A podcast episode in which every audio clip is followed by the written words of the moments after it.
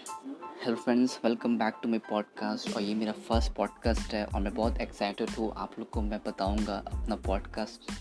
के थ्रू कि आप लोग अपना लाइफ में अगर आप लोग सोच रहे हैं कि क्रिकेट में बनाना है करियर तो आप कैसे बना सकते हैं? वो मैं पूरा आप लोग को बताऊँगा। ये पॉडकास्ट में बहुत ईजी ईजी मैं बताऊँगा जो आप लोग अचीव कर सकते हैं, अपना क्रिकेट बना सकते हैं पूरा